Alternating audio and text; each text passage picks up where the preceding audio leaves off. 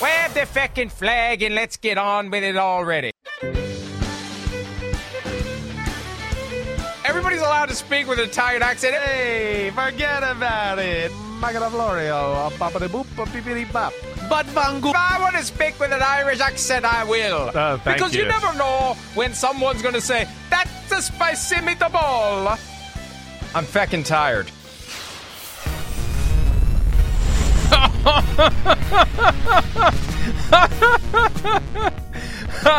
I think we just should end the show right there. Well done once again. I don't know. I'm well done too, indeed. well, you know, Peter, to wrap up the week the right way, and I can't believe it's only been four days just because so much has happened in the NFL this week. My wife and I watched the excellent movie nominated for Best Picture, Banshees of Inisherin, on Sunday night in lieu Oh, of actually I watching the Oscars. And number one, what a simple but brilliant premise. Bleak, but in a weird sort of way uplifting. But it introduced me to the world of the word feck.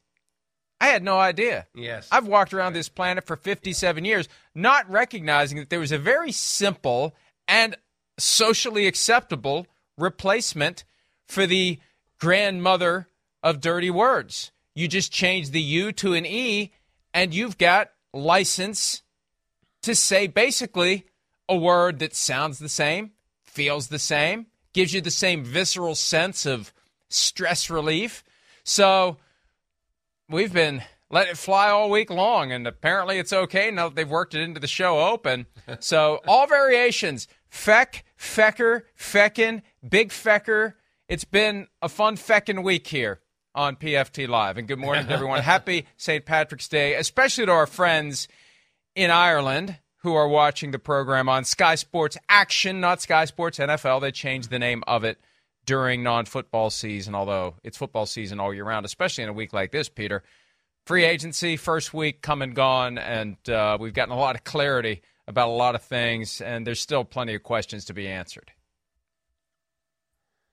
You know, first of all, Mike, uh, I didn't know it was possible to fall in love with a donkey, but uh, I love Jenny the donkey in that show. In that, in Well, that, yeah, that that could be taken out of context. awesome. That, that, that that could be taken out of context. and I know it will be. I know it will be. Look, hey, Mike, listen. Here's the whole thing about this week, okay? Every week, every time it's free agency week, every time, no matter whether this was a Walmart type of free agency week, uh, in that there just simply weren't very many really good players available this week. And so but it doesn't matter. The mania happens and people go nuts about it. And I understand why because everybody loves the NFL and it is a way to imagine what Javon Hargrave is going to mean to your team if you're the San Francisco 49ers.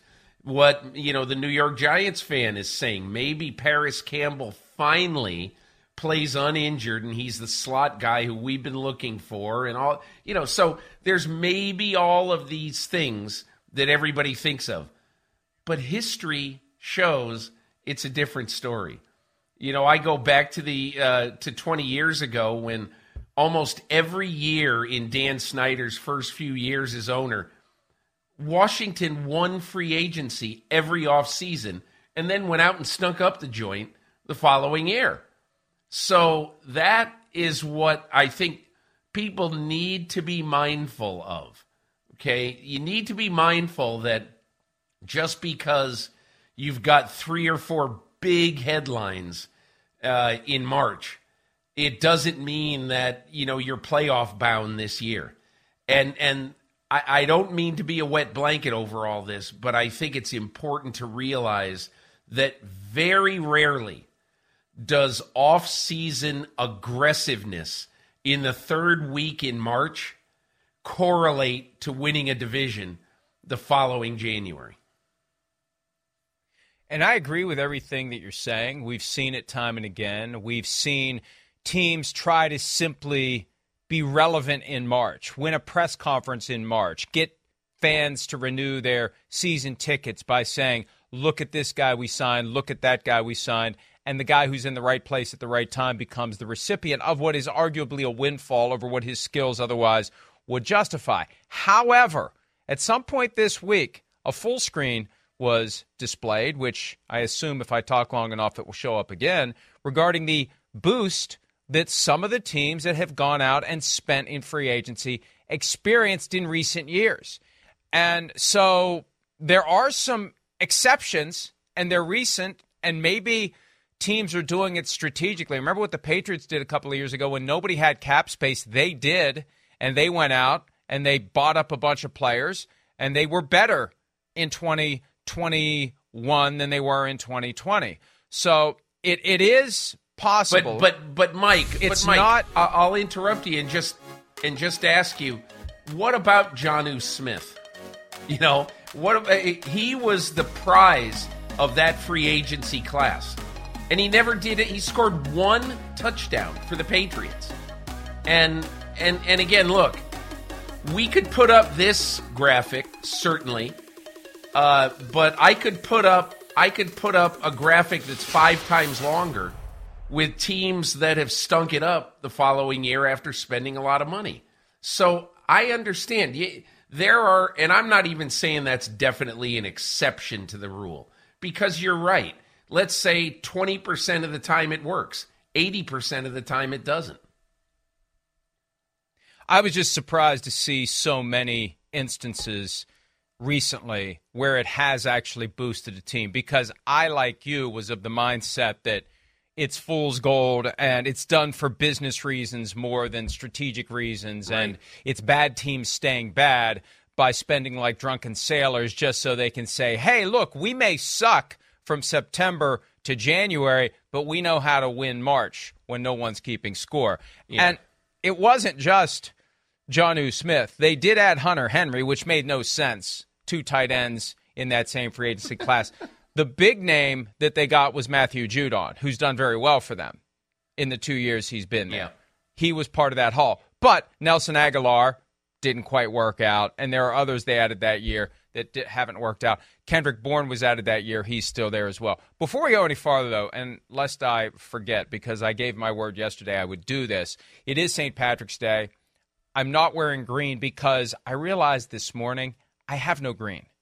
I have no green shirts. So maybe for next March 17, which actually will land on a weekend, I'll have a green shirt and I'll wear it around my house. I'll sit up here and wear it even though we aren't on the air. I do have to say this, and I say this with a, a great degree of hesitation because I don't want this to become a regular thing, but I have made an exception because it is the birthday of one of our fans in the UK. Claire Hughes is 50. And for her 50th birthday, she had one request. She wanted us to mention the name of her feckin' husband, Ben Hughes. So, Ben Hughes, who watches the show religiously, even when it's not football season, and Claire doesn't understand why he watches when it's not football season because there's no football going on, but there's plenty of other stuff. Ben, hello to you. Claire, happy birthday. Enjoy your feckin' day. Happy St. Patrick's Day. All right, I got that out of the way. And, and please now, don't everybody, and I know what's going to happen. I know what's going to happen. I'm going to have 100 emails today with requests for Monday, but but you know, we we do it selectively, we do it rarely, and we we did it live just now, although it's not live today in the UK and in Ireland. All right, let's move along. Um, the Bears a week ago today, Peter made uh, the big splash. Poorly timed, 5:30 p.m. Eastern. They made where bad news trade. goes to die. Yeah, they did. And the biggest news of the week heading into free agency the Bears out of the number one spot, the Panthers up from number nine. Here's Ryan Poles, who was very candid, surprisingly candid with you, Peter, at the scouting combine about what he was thinking of doing. We talked last Friday in this spot about the timing. Little did we know later that same day the deal would be done. Here's Poles from earlier this week talking about the decision to move out of the one spot when he did. The noise around it was crazy compensation, but I think at some point, when you feel comfortable with what you're receiving, you pull the trigger. um, sometimes you wait too long and, and, things, you know, move on. Trades are hard. I mean, when you're a part of them and, and they pop up and you're having those conversations, they're not comfortable conversations, especially when you're moving on from a player. So, you know, the longer that you're talking about it and thinking about it, you can start to sway a little bit. So when we hit in a position where I was comfortable, we were good with it. Well, they hit that position late Friday afternoon, which again kept both the Bears and the Panthers from having the kind of news cycle victory lap that they ordinarily would have. And I generally beseech all teams wait until there's an opportunity for us to milk the cow a little bit and generate some some money from the the news instead of having it die over the weekend. Because really, by Monday it was forgotten, Peter. But this was a, a big deal for the Bears and for the Panthers. And I understand the timing. You have the Panthers willing to allow DJ Moore to exit the roster. If you're the Bears, you snatch that chance when it comes. There's a couple of things. I talked to Ryan Poles last night, Mike, and uh, you know after his press conference, so I I knew what he said, and, and obviously we had that in-depth conversation. You know, there were two really interesting things that I thought you know, when we talked. One was, I mean, imagine this. I left Ryan Poles' 19th floor uh, hotel room in Indianapolis Saturday, right about noon, uh, in uh, of of of Combine Week, and I asked him last night when did it get serious with Carolina, and he goes right after you left my room. He said Scott Fitterer came in right after you left, and we we really kind of pounded down on on a lot of the details. And Mike, there's two interesting things. Although he had talked on the surface with Fitterer before this, like at the Senior Bowl, hey, we want to be involved. There was nothing real serious about it. But by the time by the time uh, Scott Fitterer left Ryan Poles' room on that Saturday, six days before the trade was actually, uh, you know, was actually made. He knew that this trade was not getting done without DJ Moore in it. And I believe they discussed a lot of different things and a lot of different ways. Because remember, Mike, what I wrote, what Poles told me, is that he had a trade on the table that would have brought uh, three ones, basically you know the the one in the in the first round of this draft just from flopping sending your one you'll get the other one in return. But also first round picks in 24 and 25 and what ended up happening was that obviously when you put DJ Moore in that trade that totally changes the dynamic. And that made the 1 in 25 a 2 and so that's exactly how how that got done. That Poles came off his we got to have a 1 in 24 and 25 because really anybody would say that look, uh, DJ Moore is not a top 10 receiver, but he's probably a top 20 receiver. He's under contract for 3 years at a manageable pay like averaging I think 17.5 over the next 3 years and they desperately need right now to find out if Justin Fields is the long term guy. But here's the other thing he told me, and he kind of hinted this to me uh, when I saw him a week ago, and that is that, look, they're not going to be blind to the fact that next year or the year after, they might, might, he doesn't expect it to happen, but they might have to be in the market for a quarterback in the draft. And so if they are, next year, they've got a significant uh, chip, which is their one. They've retained their one and an extra two in 25. So, Mike, I think you've heard it. Everybody has heard it. There's basically two really gem quarterbacks in the draft next year, led by Caleb Williams of USC.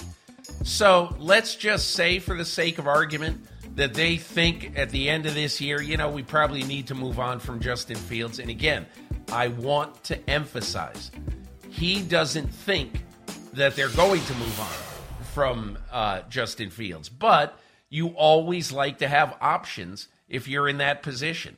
So if they're not any good this year, and let's just make this up. They've got the sixth pick in the draft. They're going to have an extra one, and then they've got three picks in the first two rounds of 25. So they would be in position, if need be, to go up and get their quarterback. So I think that became a really important thing, even though six times in the course of that conversation a couple of weeks ago and last night, uh, Ryan Poles expressed deep faith in in uh, Justin Fields, but he understands the way football works. you know, you've got to be prepared for all contingency plans. And you know, you look at what they got, and if it would have been a one in 2024 and a one in 2025 in lieu of the second rounder in 25 plus DJ Moore, I think that's a lesser deal. I always want the proven player. Now, Much you have lesser. to pay the guy, you have to inherit the Yeah. contract, but you don't know. You're getting a lottery ticket. So I get a lottery ticket in round one versus a lottery ticket in round two, and I get a guy who I know can play. To me, that's better if I've got the cash and the cap space to absorb him. And the Bears were able to take on that contract and still have far and away more cap space than anyone else. So it was a great move by the Bears. And it allowed them to go out and buy up a bunch of players. Can I- they started on the defensive side of the ball with a couple of linebackers. Go ahead, Peter. I was just going to make one last point about the Panthers. When I wrote this, uh, obviously, and then the trade was made, uh, I probably heard from you know 10, 15 via email or or um, or uh, tweets about how they never should have given up DJ Moore. He's our best receiver, all that stuff. Just keep one thing in mind when you say you never should have given up DJ Moore. You know, so DJ Moore is averaging about 17.5 million over the next 3 years. The Panthers even after making some of their recent signings are still 17 million dollars under the cap. In other words, subtracting DJ Moore's money allowed them to go out and do some stuff in free agency before, you know, obviously before whatever you have to uh, commit to your draft choices. And when you have the first pick in the draft, it's a different monetary commitment than having the ninth pick in the draft, as well as losing, you know, picks down the road like a second round pick.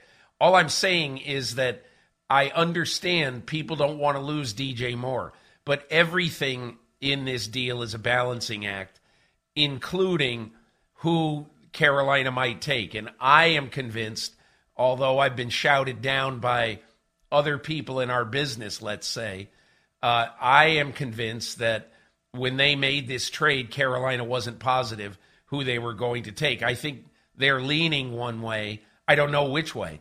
I think they're leaning one way, but I do not think that they have come to an organizational decision about who they're going to pick.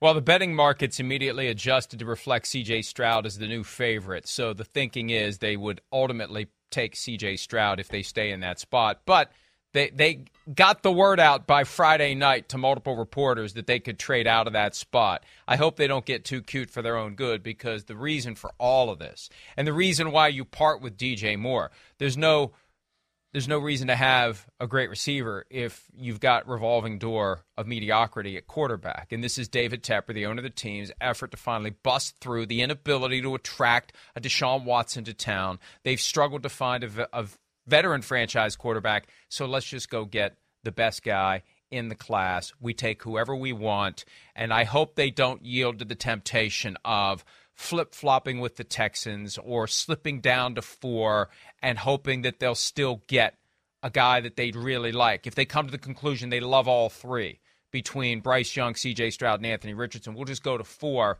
replenish some of what we gave up, and let the others pick first. I wouldn't play that game. I would take the guy that I love. I would try my damnedest to to come to the conclusion and consensus there is one guy who's better than the rest and work it out from there. But I agree with you, Peter. I I think they they made that move not with the eye that we've got one guy we already want, but they wanted to be in position that they know they'll get the guy that they really want when they come to that conclusion, and they have six weeks or so to figure that all out. Look at that movement from the BetMGM odds from plus 400 to minus 300 for CJ Stroud. But again, who knows? And, and one of the things we've Mike- seen when teams make these trades, they keep it close to the vest because they like to add to the uncertainty leading into the draft. Uh, you know, I, I wrote something in my column that um, I thought was significant, but I have no idea what it really means. And that is that Frank Reich, uh, the coach of the Carolina Panthers, has been a quarterback coach, offensive coordinator, or head coach for 17 years now. And in those 17 years, I went back and I looked up every starting quarterback who ever started a game when Frank Reich was either quarterback coach, position, you know, uh, coordinator, or head coach. And in those 17 years, he only had two quarterbacks who started a total of six games. Ryan Lindley, who's 6'3, and Sam Ehlinger, who's 6'2. He only had two quarterbacks starting a total of six games in those 17 years who were under 6'4. So that is why I think a lot of people in the last few days have basically said, well, let me jump on CJ Stroud because I think it's logical. If for 16 and a half of your 17 years as an NFL coach, your quarterback has been 6'4 and taller, do you want to enter a totally new way of coaching your quarterback where, and keep this in mind, Mike, most quarterbacks play out of the shotgun the majority of the time anyway. if you draft Bryce Young, you probably are going to be in the shotgun 97% of the time. Okay, so if you're in the shotgun that much as a kind of a classic pro style offensive coach, and look, Frank Reich has coached a lot of different quarterbacks, but I would say from Peyton Manning to Matt Ryan, which is, you know, he started as a position coach for Peyton Manning and he ended basically with Matt Ryan in Indianapolis. He has been a pro style, you know, classic quarterback as he was when he played in the NFL, mostly as a backup, um, you know, 35 ish years ago. So I think that's one thing to keep in mind, but I don't think that people should hear that and say, well, categorically, they're not going to take Bryce Young. So I talked to a coach this week who has spent a lot of time researching Bryce Young, a lot of time. Okay. And he told me, he said, there's two things about Bryce Young that are different from what anybody would think of a 5'10 quarterback. Number one, he doesn't get many balls batted down. He has this innate sense of when to get rid of it and where to go with it when he feels like he's in the sequoia forest. So that's one thing. And he said the second thing is he's got a trait that not a lot of college quarterbacks have. Mike, in college football, as you know, a lot of quarterbacks get the plays signaled in from the sidelines, like while the quarterback is either at the line of scrimmage or in shotgun. He'll look over to the sidelines, and the play, whichever play they're going to use, will be signaled in. Here's what the reason why Bryce Young is so NFL ready is that Bill O'Brien, who was his coach the last two years at Alabama, now he's the uh, New England offensive coordinator. But Bill O'Brien, according to this coach I talked to, basically told uh, Bryce Young, we're going to give you both plays, and you're going to go to the line. You're going to have two plays in the huddle that you're going to call. This is what's done in the NFL, Mike. You call two plays in the huddle, and when you see how the defense is playing, then you decide which play you're going to go to. And you also obviously can change the play significantly because of that as well, you know, from what you see uh, on the defense. But Bryce Young played the last two years having multiple plays, going to the line of scrimmage and picking one. That is very NFL style. And Bryce Young is very, very used to it. So I think those two things basically will will tempt any team picking high in this draft to say, I know he's 5'10, but he was great in college. And not only he was great in college, but he didn't play small man quarterback like you would think a 5'10 quarterback would. Two points. One, one of the reasons that I'm leaning towards CJ Stroud is because our in house quarterback expert, Chris Sims, early in his process of studying the top quarterbacks, I think he's already suggesting that Stroud is far and away the best NFL prospect of the bunch. So that influences me because like minded guys, Reich and Sims, come to that conclusion. Here's the other factor, and this is something that cannot be overlooked, especially when you have a strong willed owner, most of them are, who is directly involved. Most of them aren't. Tepper seems to be. What Tepper wants, Tepper gets. So it doesn't matter if Frank Reich comes out of this saying, I want Stroud or I want Richardson. If Tepper wants Young, and, and one of the benefits of being a multi billionaire and one of the richest guys in the country is you never have to say, go do this.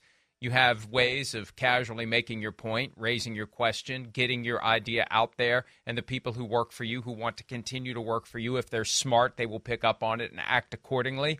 That's the wild card in all of this. Who does Tepper decide he loves? Who does Tepper decide he wants? Because at the end of the day, it's his team. And if you do it the right way, I never said, I'm Jimmy Haslam. I never said go get Johnny Manziel. No, but everybody knew you wanted him, so you blame someone else for it, even though it was your decision. So that's the other thing I watch here. Doesn't matter what Scott Fitterer wants, doesn't matter what Frank Reich wants. What matters is what the boss wants. And the boss, I think, has a way of making it known. And I would say Tepper's far more direct than most of these owners, Peter, when the time comes to to make his preference known to the people who work for him. Mike, I have heard that for whatever this is worth, that this is going to be a collaborative decision. And one of the reasons why David Tepper allowed this jillion dollar coaching staff, because keep in mind, Mike, okay, uh, this is not just hiring Frank Reich and then saying, okay, hire a coordinator and a quarterback coach, and, you know, like you always would you know, he got Josh McCown as his quarterback coach. He got Jim Caldwell as his assistant head coach and, uh, you know, basically kind of quarterback guru. He got Thomas Brown as his offensive coordinator, you know, the longtime Sean McVay assistant. And then obviously there's Scott Fitterer, who was in Seattle when they drafted Russell Wilson. So I'm not saying that you're wrong. What I am saying is that I doubt that if David Tepper has in his head, I want to take player X, and let's say they come, they have their first meeting after all the pro days, you know, like let's say April 1st, they get together in Charlotte, they all sit in a room and they say, okay, let's figure out. We've had our day long session with Richardson, with Stroud, with Young. We've spent, we've taken them all to dinner. We've done this with them. We've done everything with them. You've watched every game they played in college. Okay, so now let's talk about it. Who do you like? Who do you think is best suited to be the first pick in the draft? And I'm just saying that if Frank Reich, Scott Fitterer, and Josh McCown, let's just say, say we like CJ Stroud. I doubt sincerely that that David Tepper is then going to say, "Wait a second, I'm going to overrule you and say I want Bryce Young." Because, you know, Nick Saban, Bryce Young, Alabama, blah blah blah blah blah. So, I'm not saying you're wrong, Mike. I do think David Tepper is likely to have an outsized influence on this pick. But it always reminds me in recent years of what everybody says about Jerry Jones in the Dallas draft room, which is Jerry's going to make the decision. Stop fooling yourself. I have been in the Dallas draft room. I have watched it happen. And I've been in there twice. And Jerry Jones leads by consensus.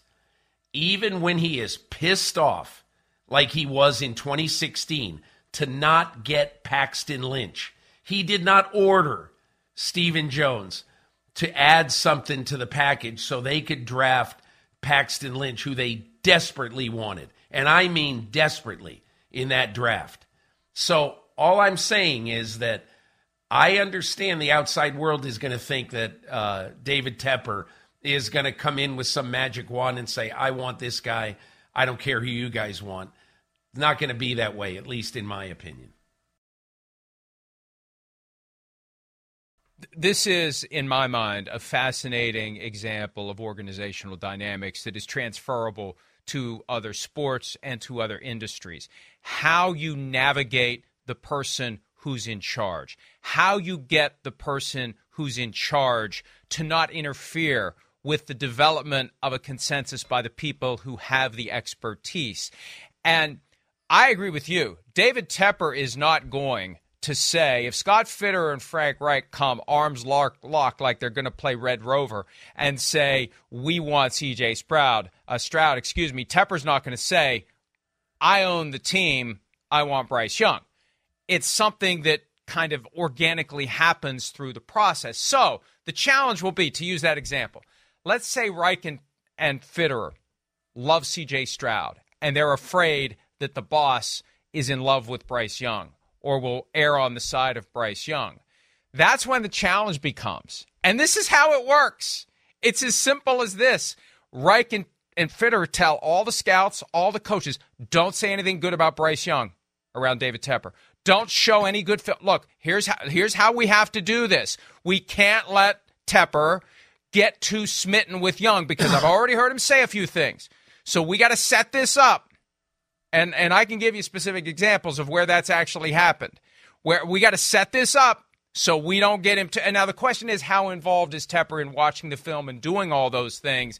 But if he's just kind of in a drive-by mode and he's focused on his hedge fund that's allowed him to be rich enough to buy and operate this team, maybe they can pull that off. If he's right there elbow to elbow the whole process, it's harder. But if he's just in and out, it's like we we know who we want Let's let's make sure we don't give him an opening to fall in love with the guy that we think he would take if it was up to him. And that's and, and again, that applies in every NFL organization. It applies in all workplaces across the country. How do you navigate the strong personality who runs the program, who may come in and either gradually or suddenly make his or her wishes known?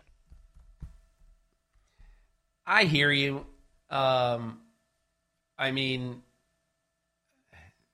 that that as I say, Mike, I don't know what's going to happen. It, it's happened. It's I don't happened before. It could happen, happen again. Either. That's all I'm saying. But Right. No, but that's eh, why eh, that's why it's fun I'm to sure talk about it. We I'm don't sure know what's going to happen. I'm sure it could. We're trying to identify the factors.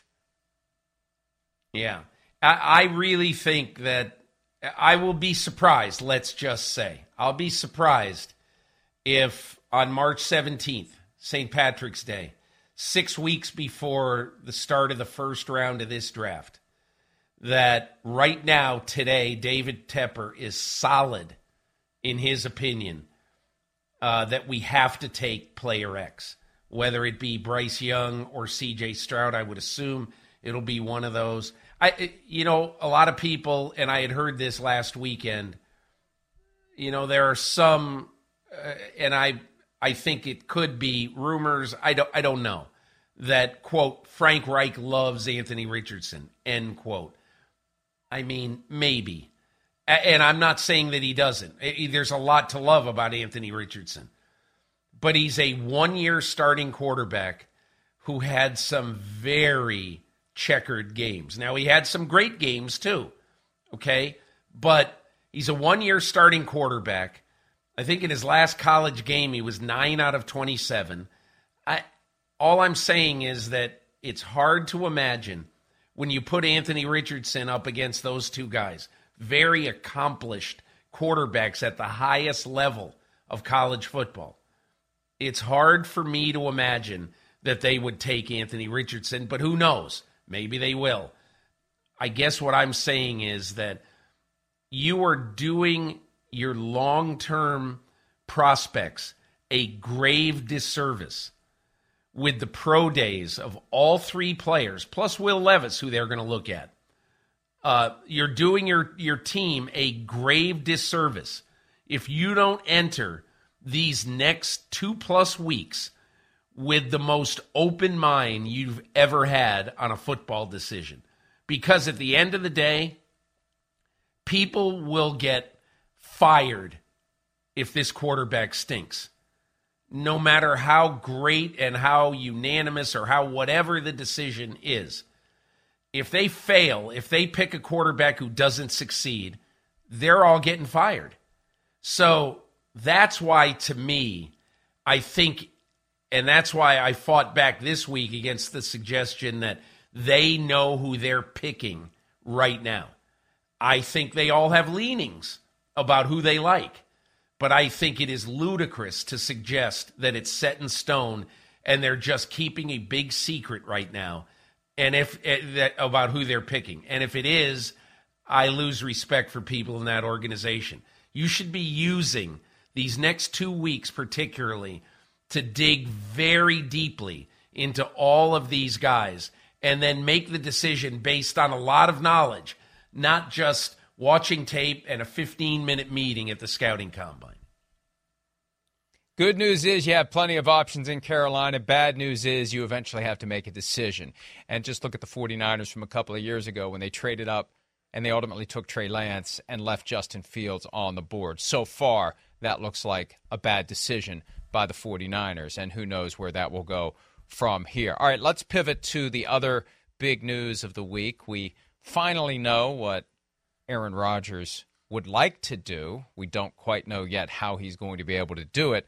But here's just a, a, a snippet of various sound bites of interest from Aaron Rodgers' appearance with Pat McAfee earlier this week to set the table. Did you talk about this at all yesterday, Mike?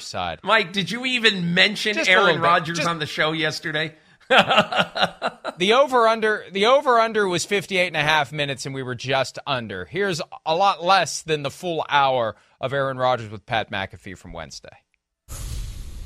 You know, I, I got to admit, I went in the darkness 90% retiring, 10% playing. That's where my, my mind was. I think since Friday, uh, I made it clear that my intention was to play, and my intention was to play for the New York Jets. Okay. Um, mm. And I haven't been holding anything up at this point. It's been compensation that the Packers are trying to get uh, for me and kind of digging their heels in. People want these things to be so true. They're like, I'm in this meeting, you know, you know dressed in, you know, ceremony regalia, giving them some sort of like no shoes. handwritten on parchment uh, demand list of people they need to sign. What are we talking about here? I don't have demands. Look, my only demand is for transparency. Well, uh, full transparency, nobody ever said he had demands. Nobody said there was a ransom note. It was a wish list. That's how it was reported, and several names were on it. And several of those guys are on the radar screen of the Jets. One of them, Robert Tonyan, actually signed with the Bears yesterday. Hopefully, it wasn't a ransom note from Rodgers, or he will now turn and pivot away from the New York Jets. But, Peter, your reaction anything that comes to mind that you were feeling, you were thinking as we were hearing Aaron Rodgers' words and as we began to process what it all meant? I was not surprised that he said, I want to play for the Jets. My intention is to play for the Jets. I was not surprised that he said that um, the Packers are dragging their heels on this and let's just get it done because obviously he wants to get it done. Mike, you wrote about this. I'm going to take just a very quick detour, but I want to go back to that. You wrote about this. I said it I don't know, as soon right after this was was uh, was done on Wednesday, I said the only way, the only trade that makes sense in my mind is you trade a two this year. The Jets trade a two this year for Aaron Rodgers, and they trade a conditional pick in 2025, not 2024, but in 2025, because the whole key here is if Aaron Rodgers only plays one year, then I think he's worth a two and a four, let's just say. But that four I would make in 2025 and conditioned on him playing in calendar year 2024 for the New York Jets. And if he does play at all for the Jets, then that pick becomes a 1. Okay? So the the trade then would be a 2 in 2023 and a 1 or a 4 let's say in 2025. And I only say all that because if Aaron Rodgers is only going to play 1 year, it's not worth all that much. It's worth something obviously, but if he only plays 1 year, it absolutely is not worth a fir- having a first round pick in the return. Now, getting back to it, the only thing he said that really surprised me didn't surprise me about the media sniping. For some reason, he just has a bug up his rear end about ESPN, about Adam Schefter, now I guess about Dianna Russini. Shoot, Schefter two months ago said there's a good chance Aaron Rodgers is going to be traded. He reached out to him at some point in that period of time to talk to him about it. And Rodgers said, lose my number, bro, which he has every right to do. But it's like he's critical of Adam Schefter for doing his job. And and the other the only other thing that really did surprise me is he said he went in as you just played in the soundbite. I'm 90% sure I'm going to retire when I went into the darkness. I would like to delve into that a little bit. I thought the great matzo ball hanging out there after his press conference was what exactly happened in those four days? What went through your mind? What made you change and all that? And so, look, I think Aaron Rodgers is right. I know how I would feel if I felt like I didn't contribute to the start of all these rumors. And I don't know whether he did or didn't, but he obviously is is giving the impression that he didn't start this rumor about how I might be traded. Uh, and he and he was suggesting heavily that it was the Packers who did that. And and look, I don't know what happened in that whole thing, but the fact that he said that he was ninety percent retired Honestly, Mike, that would scare me if I were the New York Jets. If you're that close to hanging it up, and if this year isn't some fabulous success story, you know, if you have hardship and the Jets go 10 and 7 and they get swept by the Patriots again or whatever, whatever happens, you don't make the playoffs. How do you think Aaron Rodgers is going to feel waking up next January 10 about playing a second year with the Jets? I don't know. But I'm just saying that I think hearing 90% retired, if I were the Jets, that would give me some pause.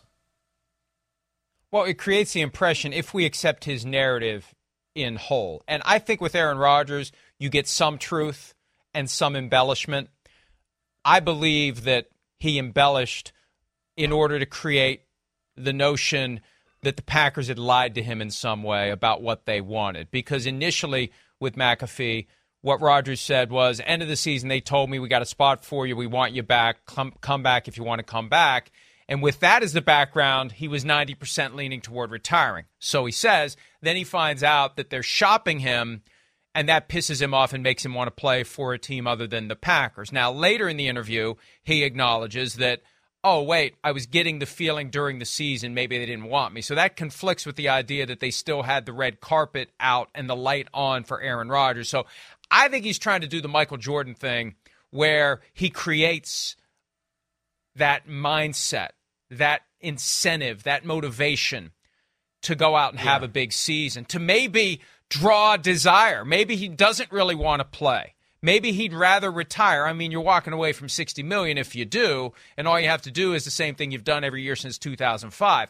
But I think this idea that if he was thinking I'm done, if that's true when he says 90%, getting himself fueled by this animosity toward the Packers will carry him through a year. But I agree with you. I think it's just one year. We played on Monday clip of Aaron Rodgers with Brandon Marshall when Rodgers said a decision is coming soon. Now, at the time, he had already come to his decision. He said on Friday he came to the conclusion he intends to play for the Jets. But he said during that interview, if you watch the whole thing, it's only about five minutes. At one point, he asks the question of whether you can be an all time great if you only play one year.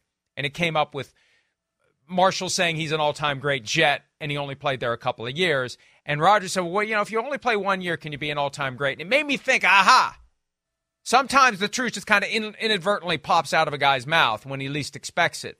And I think it's one year. I really do. And you're right. They need to protect themselves against giving up too much for a one year rental with Aaron Rodgers. And you have to ask yourself, too, why do you want a one year rental with Aaron Rodgers unless you just recognize it's going to fill the stadium?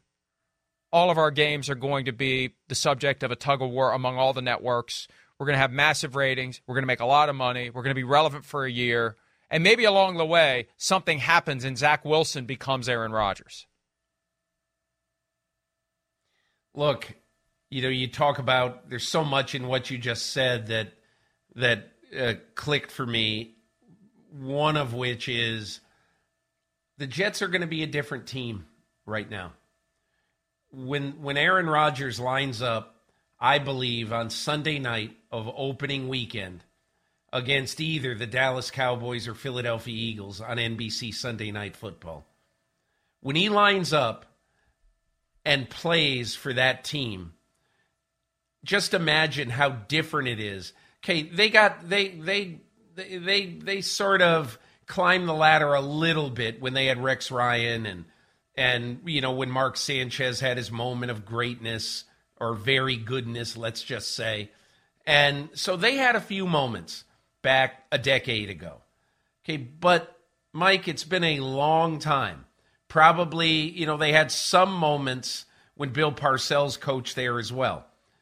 But it's been a long time since network TV went and looked at the Jets schedule and said, we are going to max out primetime appearances for this team this year. They will get fought for this year.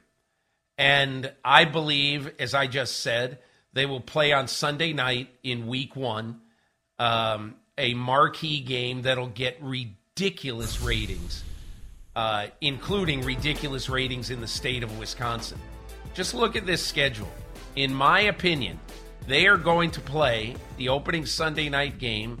There you see at Dallas or in the Meadowlands with a nutty, nutty crowd against the defending NFC champs, the Philadelphia Eagles.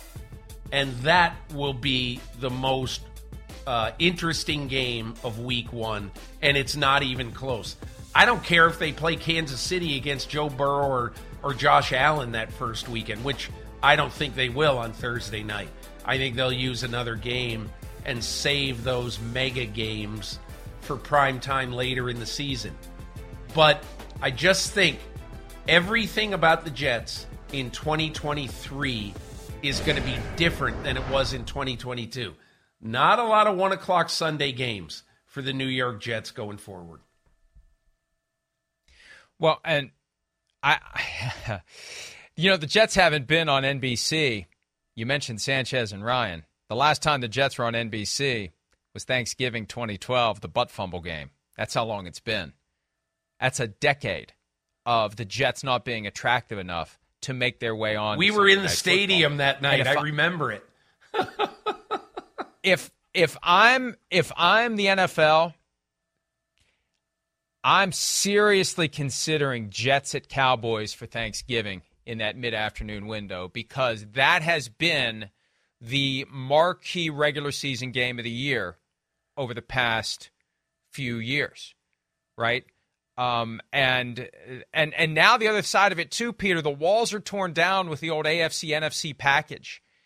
Uh, it's it's open season for CBS and Fox for the yeah, Sunday yeah. games. They can lobby. Right, they that's can. True. So that's true. But but, but there, there there's uh there's there's some interesting dynamics that come to play, hey, unrelated Mike, to whether Mike, or not the Jets can hey, Mike. get back to a Super Bowl or even be a real contender. Go ahead, Mike. How about this? How about this?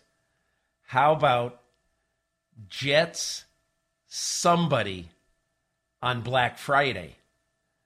On that, what I think will also be a ratings monster, because obviously we all know now that the Black Friday game, even though it is very, very different and, you know, it's not going to be what everybody is used to seeing, and it's not going to be in a place where people are used to seeing football games, most notably.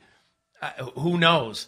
Maybe they really try to boost that Black Friday show and you know by putting Aaron Rodgers on it. I mean, who knows? Hey, they are going to be the 2023 version of the Broncos from a year ago, where they are just everywhere, and uh, even higher higher it profile, fares better. Hopefully, it fares better for the NFL than the Broncos did last year because uh, it did not go well for the NFL to have the Broncos in so many significant spots. All right, let's go ahead and take a break. We're going to try to make some of the sense, or some sense, as the case may be, of the free agency moves that have happened so far this week. We'll do that when this Friday edition of PFT Live continues right after this.